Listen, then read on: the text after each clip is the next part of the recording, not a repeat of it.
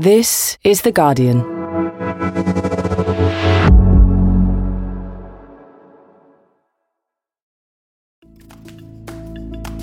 Today, an underwater mystery about a misunderstood whale.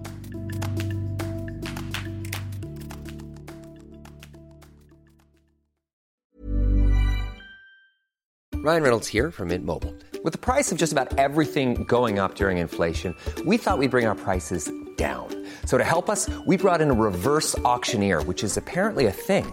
Mint Mobile unlimited premium wireless. Ready to get 30, 30, bit to get 30, bit to get 20, 20, 20, bit to get 20, 20, bit to get 15, 15, 15, 15 just 15 bucks a month. So, Give it a try at mintmobile.com slash switch. $45 upfront for three months plus taxes and fees. Promo for new customers for limited time. Unlimited more than 40 gigabytes per month. Slows. Full terms at mintmobile.com.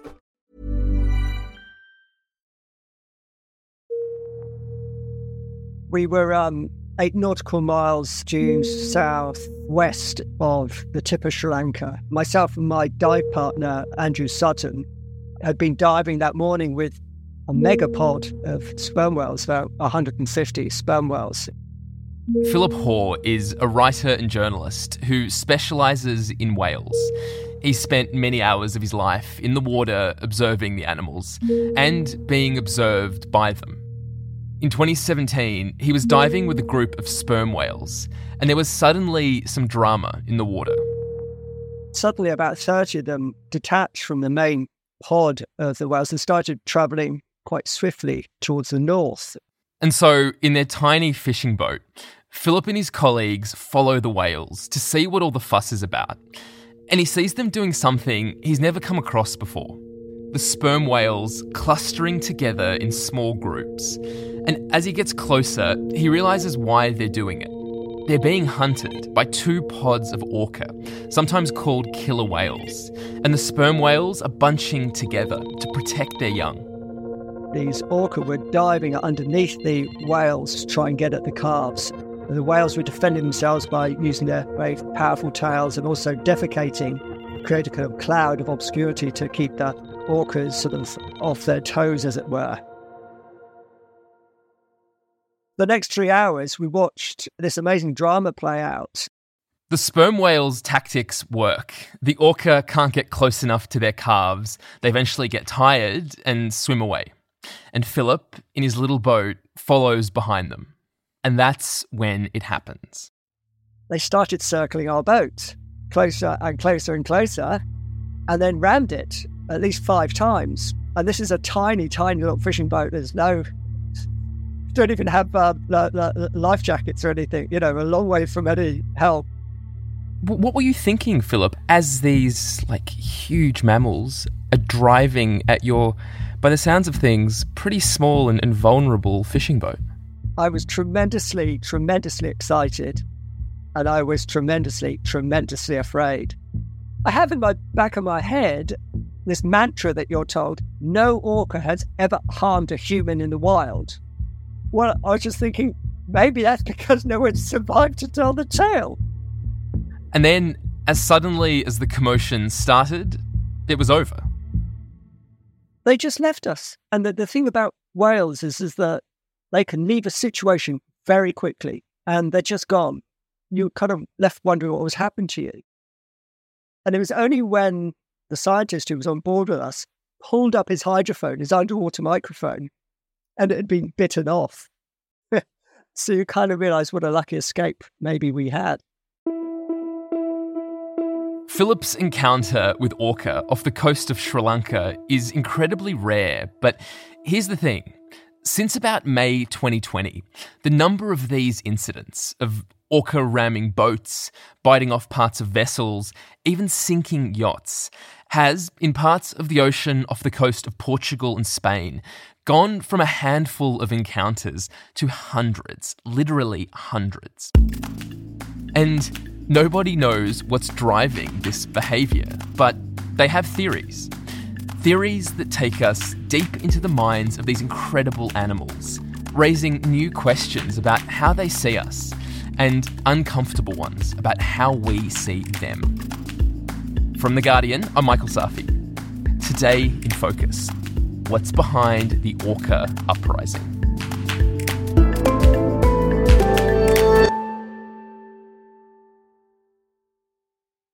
Philip, your experience is extraordinary, but these days it's increasingly less unique.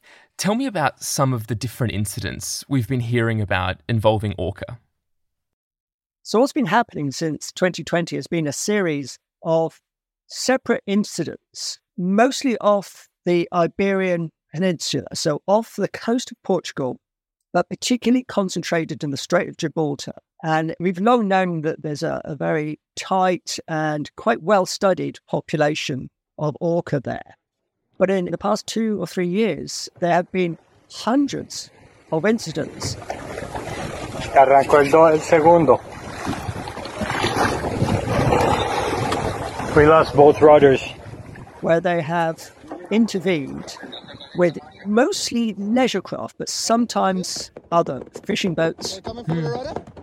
What's happening is that they are ramming the boats, then going further and interfering with the rudders, often the rudders, and biting them. Oh and in three instances have actually sunk vessels.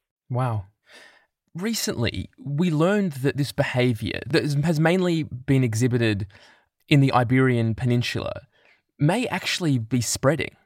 So, towards the end of June, a report came in of a yacht which was sailing out from Noak in Shetland, bound for Bergen, so far North Sea, which received the same treatment.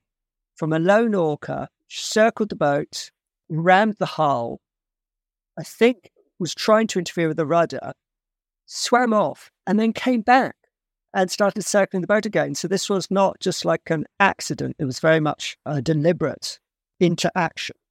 What's amazing about this is that we're 2,000 miles away from the Iberian population, the, the Portuguese and Strait of Gibraltar population of orca.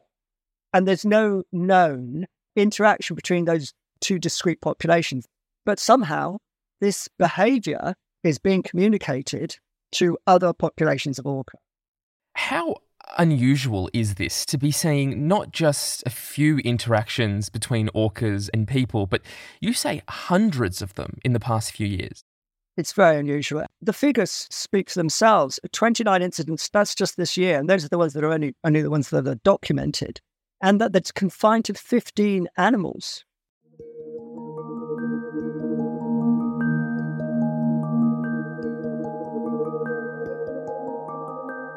Before we get to what might be driving this unusual behaviour, tell me about orcas. You've had the privilege of diving with them many times. I mean, what do we know about this species?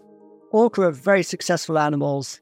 They're very culturally advanced social animals. They're present in every ocean around the world. They have this utter beauty when seen, especially through clear tropical waters, they're so graphic. The kind of shiny, glossy black and white markings of the orca are so distinctive and so visible through the water. They look almost robotic in the way they move. Most orca pods are quite small. They're sort of family sized, you know, five or seven animals. So they travel as that group. They have extremely well defined and clearly expressed culture which is expressed specifically in their vocalizations, which consist of all sorts of whistles and clicks. Like dolphins, specifically like bottlenose dolphins, they have signature whistles which act as quotes their names. Wow, so they have like a unique way of identifying each other. Yeah, because they have these whistles. They will identify themselves by their own whistle, but then use another animal's whistle to call to them. They will signify, yeah, look, we're going to go into this, you know, hunt. You stay there and I'll go this way. We're pretty sure that each pod almost has its own dialect. Scientists have spoken about whales' culture exhibited in aural tattoos, as it were, the way that you would identify someone else by their haircut as being a goth, for instance. So there's kind of there's a stylistic aspects to this, which are definitely cultural.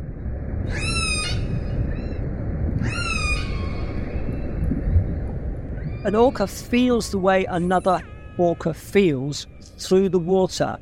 So they can echolocate one another's bodies. They can tell how they're feeling. They sense another orca is angry or if it's in the mood for mating or whatever. And you feel that when you're in the water with the animals. They are completely in contact with one another all the time. It's their internet. You know, it's their WhatsApp group, basically. And they are completely in connection with one another all the time.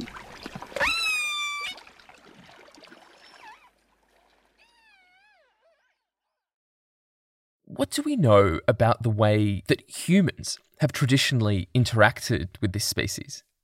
It's interesting because the orca is at the heart of the interrelationship between human and cetacean, the, group of whales and dolphins. The whale changed according to what we wanted it to be. So the whale started out as part of creation myth, you know, Genesis and the Quran and many indigenous creation myths. The Maori people believe they came to New Zealand on the back of whales. They were probably actually following migratory routes of whales. But then when that became an economic exploitation with the industrialization of whaling, as early as the 16th and 17th century, they were seen as part of man's dominion over the world. This was a resource for us to use. As I pledge myself, death to Moby Dick. And then, of course, Herman Melville writes Moby Dick, in which the whale becomes some strange, emblematic modern dragon to be pursued.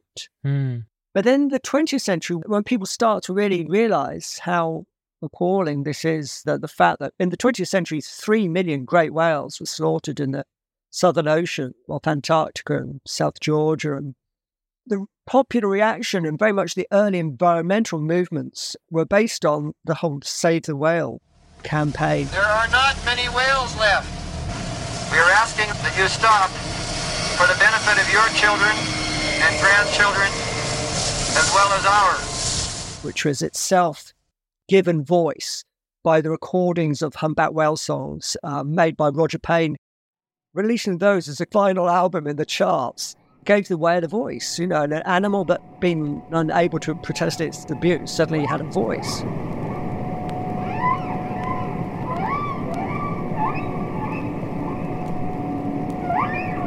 And then at the same time, orca were being captured and being exhibited in, in marine parks.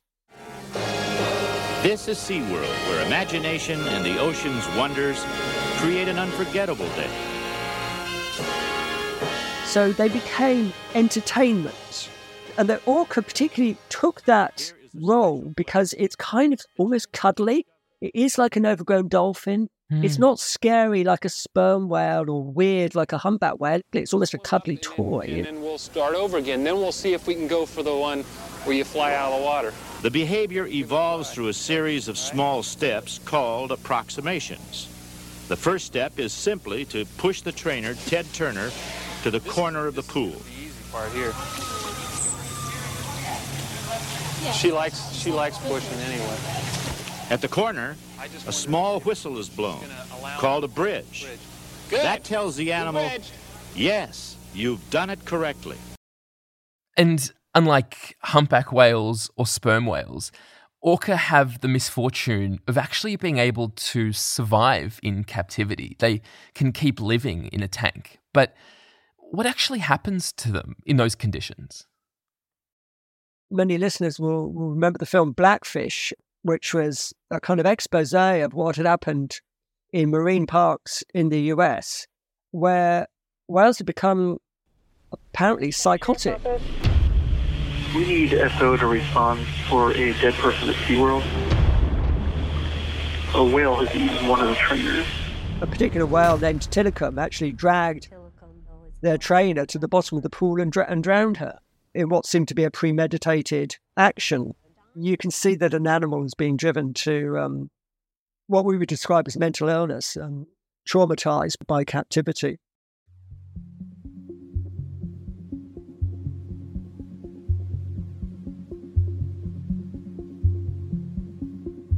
Philip, all of that brings us to this behaviour that we've been seeing lately, and there are a few theories on what is driving this absolute surge in interventions by orcas on human vessels, and we want to go through some of them. First is the idea raised by some that this behaviour is aggressive, maybe even a kind of revenge. Why do people think that might be a possibility? I think they construe it as revenge, partly because it, it ties into a, a narrative about the abuse of these animals, which the least compassionate person would see that we have ill used cetaceans in the past hundred years, if not for much longer. So the sense of these most intelligent of whales as somehow becoming really aware of what humans have done to them. An orca can live to 100 years old. Now, that orca would have witnessed the changing of their environment from a relatively quiet environment to one which is dominated by seismic oil surveys, military sonar, but most especially commercial um, shipping which creates a constant din, a constant din. For these animals who live in a world of sound, that impacts their immune system, it impacts their social connections. Does it change the way that they behave to have so much competition as they try to communicate with each other? It absolutely does. The lockdowns really prove that. Scientists recording vocalizations of whales off the US coast specifically where commercial, but most especially leisure craft had stopped using the water, the animals stopped shouting. They've hmm. stopped shouting. So we know from that fact alone that they're having to exist in tandem with human activity, which is must be coming now really onerous for them. And then plus the, the pollution of their environment, they're going to be aware of that. North Sea is one of the most polluted seas in the in the planet. In fact, it's inhibited the um, resident population of orca around the UK from having a healthy calf for about ten years now. They haven't given birth to healthy calves. God, that's astonishing. It's been a decade since a healthy calf was born in the North Sea. Yeah. I mean, these are incredibly sensitive creatures.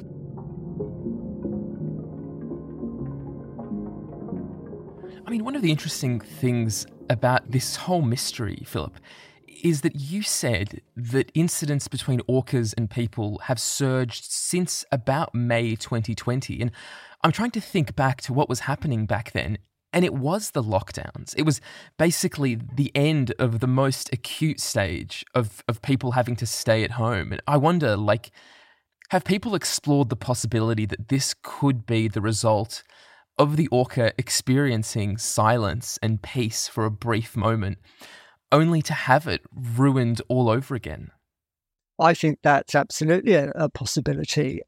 People I know who down in the Strait of Gibraltar area, the increase in leisure craft since the lockdown has been really intense. And as you say, so they've gone for this period where suddenly everything was quieter, and then suddenly there's so much traffic back there. So yeah, I, I think that's a, definitely a possibility. Hmm. You said to me that so much of the way that we view Orca through history has really been about us rather than them. It's us projecting our own emotions onto them. And when we say that this behavior might be driven by revenge, I wonder if we're making the same mistake, projecting the guilt we might feel about the way that we treat the environment onto these animals and whether the real explanation for this behavior might be something more banal. Like maybe they're just playing in a way that is unfamiliar to us. Run me through that theory of what might be going on. I think it's clear when you see there's been some rare footage at the end of June of a yacht race going on in the Iberian waters. And you see the orca interacting, and they've used a, an underwater camera to film it the way the orca is interacting with the boat is intelligent. When they're doing the stuff with the rudders, which is the stuff that creates the damage to the boat, the whale is behaving almost like a puppy and investigating the rudder of the boat in a way. What can it, what can it do with it? You know. So if you think that maybe these are the younger members of the group with their parents watching on, possibly their mother or their grandmother, and they're probably you know demonstrating what they've learned from their mother or grandmother. And I guess one of the reasons why we suspect these incidents could be a form of, of entertainment, a, a display of curiosity, is that if these orca really wanted to hurt us, as you experienced, they could. Absolutely. Many people have seen orca predating seals in Blue Planet. They do these things very efficiently, very efficiently. When they focus on you and decide that you are you are lunch.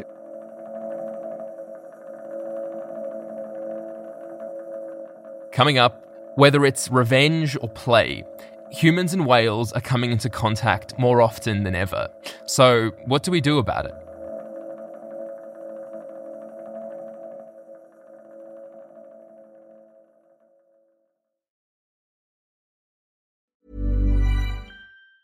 Tired of ads barging into your favorite news podcasts?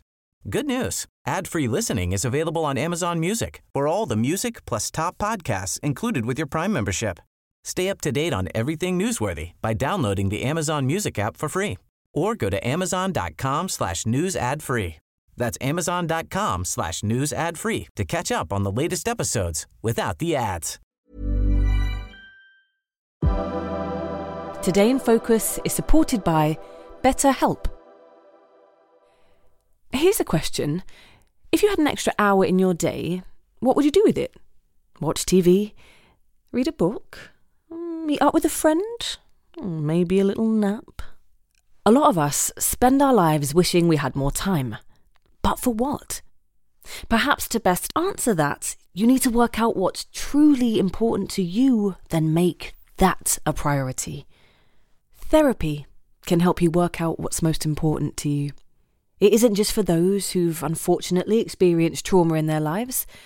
Therapy can be helpful for learning positive coping skills and for setting boundaries.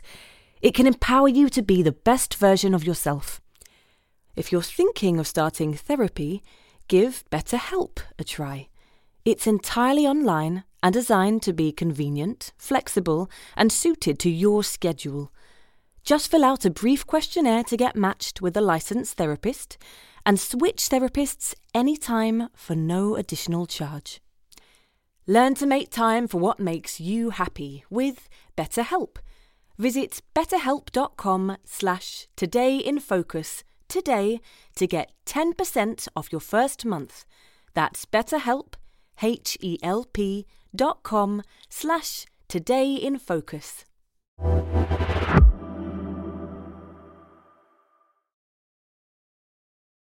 Philip, you've taken us through the different theories of why Orca might be behaving the way they are. The idea that it could be revenge, and then the idea that it could just be a form of play. And the thing I'm wondering is whether we expect this surge in interactions between orcas and people to increase over the next months and years. I think it will increase. We're seeing it happening sort of just in these past few weeks. It's accelerated it seemingly, partly because, of course, it's summer, so there's more leisure craft around. Yeah, and it's difficult to know what will happen. It may well be just a fad, and they just work through it. The orca work through it and then turn their attention to something else, you know. Because we know it's originated with a very tight, small group, 15 animals, you kind of see it in those terms that, you know, we've just discovered this and hey, why don't you try doing this? And it's kind of fun. And so, yeah, it may just run its course. But then, what is the fact that we've seen the behaviour spread from the coast of Spain and Portugal to the far North Sea in recent weeks? I mean, that spread of the activity 2,000 miles north to the North North Sea is really, really interesting. And Dr. Conor Ryan, who's the Hebridean Whale and Dolphin Trust, uh, has been studying the orca population around Scotland, thinks that there may well be sort of sharing of individuals that some almost like rogue animals might be moving between the two pods, possibly. Hmm. And so communicating it that way. Like an exchange program. yeah, like a, like a student student exchange rally. Yeah. So yeah, so there might be that. Uh, it's very difficult to tell because obviously, you know, we can't chart the the movements of these animals very easily. On some level, this is wondrous. It's so interesting. But then you know, these animals have also sunk yachts. Like potentially people's lives could be at stake in, in this revenge or, or play or whatever it might be. And so if somebody asks what can be done about it, what do you think the answer is? Leave them alone. What are you going to do? You can't go and cull orca. That would be very difficult and very, very unpopular. I think you just let it work out. It's been really interesting, actually. The yachts people who've been at, sort of at the receiving end of orca this past few weeks, they just said, well, you know, we're in their world, you know, what can we do? I guess the other side of leaving them alone is what can we do to actually try to preserve this species and protect their environments? Big impact that we have on orca, especially, but many cetaceans, is, is sound, uh, especially commercial shipping, which creates really devastating volumes in the ocean and can completely dominate the environment for a cetacean. That's the one thing that we could really change. And I guess until then, we just watch and see if these incidents continue. Yeah, and I think to me and a lot of other people who are interested sort of professionally in these animals, it's really fascinating. I mean, I know that it's kind of potentially dangerous, but it's really fascinating to see another sentient being with whom we share this planet really demonstrating that we don't call the shots all the time. Philip, thank you so much. My pleasure. Thanks very much. That was Philip Hoare, a writer and journalist whose latest book is called Albert and the Whale. You can find his piece, Orcas are ramming boats off the Spanish coast. Is the whale world rising up at theguardian.com? And that is it for today. This episode was produced by Natalie Ktanat and George McDonough. Sound design was by Solomon King. The executive producer was Elizabeth Cassin. And we'll be back tomorrow. This is The Guardian.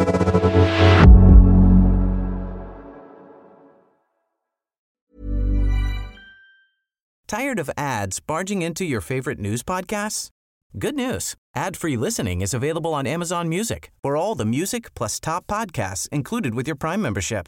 Stay up to date on everything newsworthy by downloading the Amazon Music app for free or go to amazon.com slash news ad free. That's amazon.com slash news ad free to catch up on the latest episodes without the ads. So, you've got an idea for a business.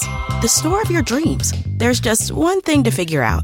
Everything. That's why Shopify's all in one commerce platform makes it easy to sell online, in person, and everywhere else. Sell on social media, source products with an app to get that first sale feeling. It's the only solution that gives you everything you need to sell everywhere you want. So when you're ready to bring your idea to life, power it up with Shopify. Sign up for a $1 per month trial period at shopify.com slash listen.